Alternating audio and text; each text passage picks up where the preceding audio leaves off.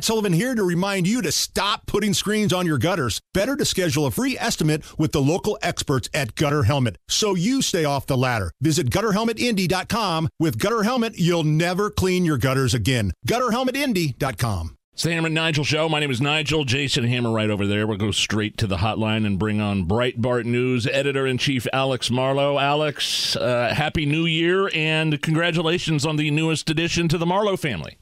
That is so kind of you guys. You guys are the absolute best. I always love being on with you, and uh, very kind of you to think of me. You know, I was, I actually was thinking of you uh, when Trump was giving his victory speech, the Iowa caucuses, and then Rachel Maddow cut in and actually said and admitted to her audience, look, we're biased and he says untrue things, so we're not going to air this. And that brought me back to your book, which you are, are re releasing in paperback. I think he did it this week, breaking the news. It yeah. really it made me think of breaking the news and the collusion of corporate media and the Democrats.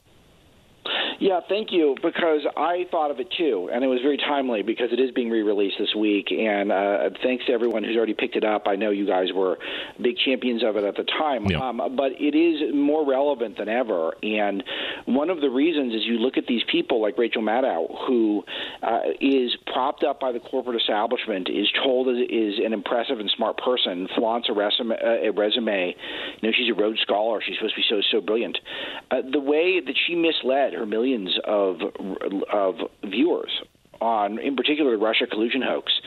I document that so thoroughly in the book. She looks like a flat out kook by the time you're done reading lie after lie after lie that she just tells with a straight face every night.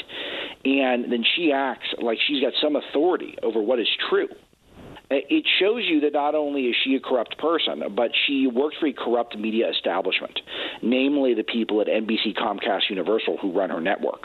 But it really is the entirety of the publishing industry who props her up and the Democrat Party in general. They're all in on this together, and they're that powerful that they can continue to lie instead of giving people uh, pink slips, or or you know whatever would be for uh, I guess pink slips not the right word, but you know giving them uh, let, us say HR reviews at a minimum about how they're lying to the public. What they're doing is they're giving them Pulitzer prizes. Insane stuff. I could document it all, and it's time to read it. Alex Jason Hammer here. Do you think, though, the public buys it? Because I don't think it matters if you're a Republican or a or a Democrat. I think if you ask most people in this country, do you feel like the television news networks lie to you? I think most people would say yes. So when Rachel Maddow goes up there and wags her finger at you because she's the bastion of truth, she knows what's real and what's not. Do people actually buy that?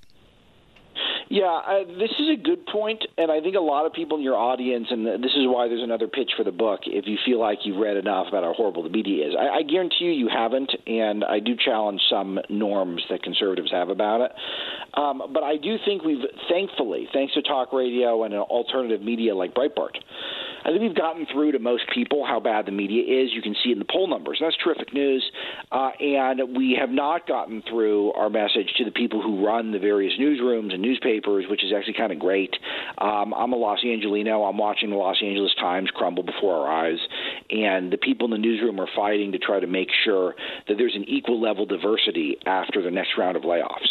So no merit, no no no no meritocracy in place uh, it's the firing people basically based on color and not firing them based off of who's actually underperforming. That's exactly why these news are failing. But the other part of the book that I think is really important for people is it's a breakdown of how the media establishment was part of a corrupt conspiracy to rig the 2020 election. That's exactly what it is. It's a conspiracy to rig an election. But the thing that I think is where it differentiates my analysis from some others I, I don't think the Dominion voting stuff was real. I don't think some of these voting systems and the viral stuff we saw online or the pizza boxes over windows. Yeah. Uh, I, I don't think that's how it was rigged. I think it was rigged through the manipulation of information and There's two components to that. There's one is keeping the public uninformed by the media and tech establishment lying about the various candidates and blocking accurate information, going to incredible lengths to censor it and working with the government to do that. Uh, and then the other component is lying to us about the dangers of the coronavirus so that we changed our election rules to make yep. it easier for Democrats to run mail in voting campaigns. All of this is completely heinous, and it's all still in place. It's all a threat for this election. Breitbart News Editor in Chief Alex Marlow here on the Hammer and Nigel Show, re releasing his book, Breaking the News, in paperback, New York Times bestseller.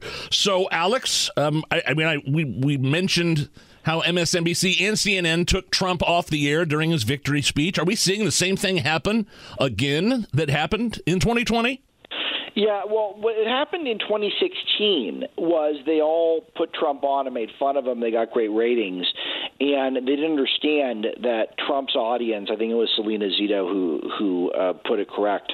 Said that the the audience was smart enough to know that we take Trump seriously but not literally, and the our his opponents take him literally but not seriously, and that's what they did in 2016. And it's, it's kind of a brilliant quote, and it didn't work for them. Trump won and it was one of these things where the media uh, was held held default for it because they'd given him all this free press that they thought they were doing because people were watching Trump and thinking was an idiot. No, most of us were watching him and thinking, "Wow, this guy's onto something here. He's saying some interesting new stuff.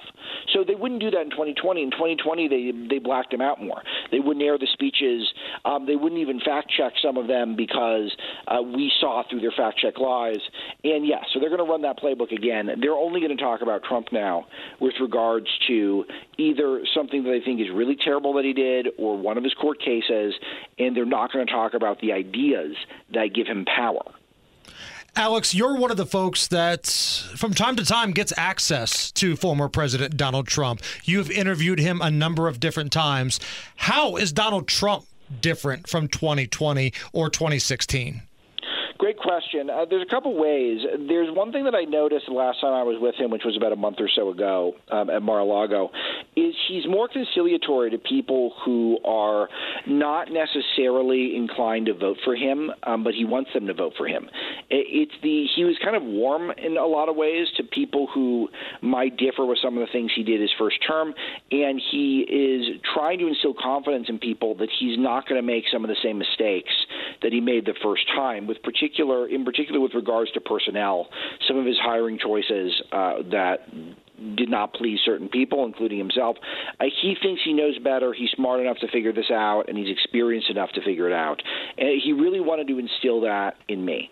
Also, some of his messaging on some of the more complicated areas of his record, like the issue of abortion, which is very complex, his record now, uh, he was very, he acknowledged that. And I think he's, if you hear him out, he's a very interesting and subtle take on the issue. And I think that it gives something to everyone. Personally, for me, I'm a pro life guy, uh, and I really like his Supreme Court picks overturning Roe versus Wade. But there's a lot of people who are uh, upset that that led to a lot of energy in the Democrat political base, uh, that they don't see how Republicans kind of fought fecklessly against Roe versus Wade for 50 years, and he single handedly, I mean, with the help of all the supporters, but basically single handedly got it overturned.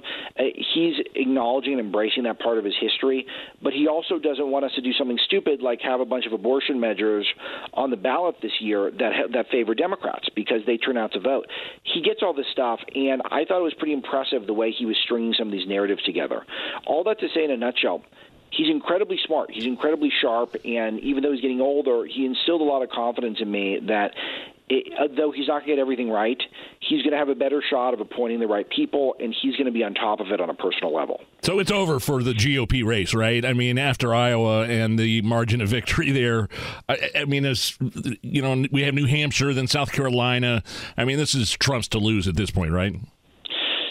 I actually think it's been over forever. Yeah. Um, I thought there was never there was there was never really a race, and I think once the Biden government started sifting through Melania's underwear drawer for state secrets, I thought that Right. was pretty much official that he was at least going to get the nomination. Um, but it was really official when Ron DeSantis' campaign turned out to be so so terrible, historically bad. Uh, I'm a huge fan of Governor DeSantis as Yeah. governor, and um, uh, it's still breathtaking how many mistakes were made. What happened? I mean, what's what was what's he doing? You know, th- this is one where we could do 20 minutes. We could Yeah. do an hour on this conversation. But he declared too late. Um, he missed opportunities, I think, to take bold stances that would get him positive attention. Um, him not uh, rushing to Trump's defense when Trump was getting attacked by the uh, Biden government, I think was a huge mistake. I think he exaggerated good parts of his record. I think he played down things that were also good parts of his record. I think he got some of it wrong, uh, the way he messaged about himself. Um, but overall, it's a lack of charisma. He's just got no appeal to people. Uh, and I, I will say, guys, that he was the least communicative with Breitbart, which is that it's so it's just not smart. I'm not trying to be a braggart, but I mean the primary is very hard to win GOP primaries if you're not going to get Breitbart on uh, at least uh, on board. He was non-communicative, just terrible people in this communications department. All those people who are just tweeting mean things at everyone who disagreed with him all, all the time. Are you guys on Twitter enough to know that that was happening? That all these influencers were getting paid by the DeSantis campaign to tweet horrible stuff to people who don't support him. It was so bizarre and obviously was never going to work. So it's very disappointing because he would have been my guy in 2028. And that, now I don't think that's going to happen um, at, at all. So, uh, very sad there. But yeah, but it's a Trump's the guy, and he's going to be in the driver's seat in the general election too. And and people don't like Nikki Haley in general, right? I mean, she's what is it with her? Well, Democrats do. Oh yeah, that's Democrats right. love her. Hot damn, they can't get enough. That's right. The Democrat donor base likes her very much, and the old school uh, Republican moneyed establishment likes Yeah. her fine. Um, but the, the the the key point, you actually, it's more profound than uh, you might even know to say people don't like her because that, that's the issue. If you poll her issues, Gallup, Rasmussen, whatever, you look at the stuff she's running on. She's not running on things the American people like. She's certainly not running on things people who vote in Republican primaries like. But in general, the public is not into her issues. And the longer she runs, uh, we don't want open borders, and uh, we're not open minded to the trans stuff, and we don't want to have wars all over the place, and we don't want to keep sending money to Ukraine. I- It's a th- those are not issues. Her issues are not ones that are going to win her a primary. And it's a, even if you hate Trump so much, there's just not enough people. Alex, what are you working on over at Breitbart? Uh, right now, I think the main thing is uh, following this primary. We're following Davos right now, uh, which is fascinating. There is a, a really interesting uh, narrative going on in Israel where Biden is not sufficiently pro Israel, in our opinion, but he's too pro Israel for his base, which is devastating for him politically. That's another thing we're tracking right now. Uh, we're it is absolutely necessary for Georgia and Governor Kemp to start looking into Fani Willis and her uh, the, the weird guy she's with, who, and their clear corruption. Uh, there's so many big narratives going on. We're dunking on the media for all of their terrible ratings and failures and layoffs that are happening. Uh, it's a very hot time in the news, and it's been a really cool January so far. Well, the uh, new edition of Alex Marlow's New York Times bestseller, Breaking the News, out now in paperback. Alex, you've always been really good to us, man. Best of luck in the new year. Whatever you guys want, I'm around for you. Thanks, guys.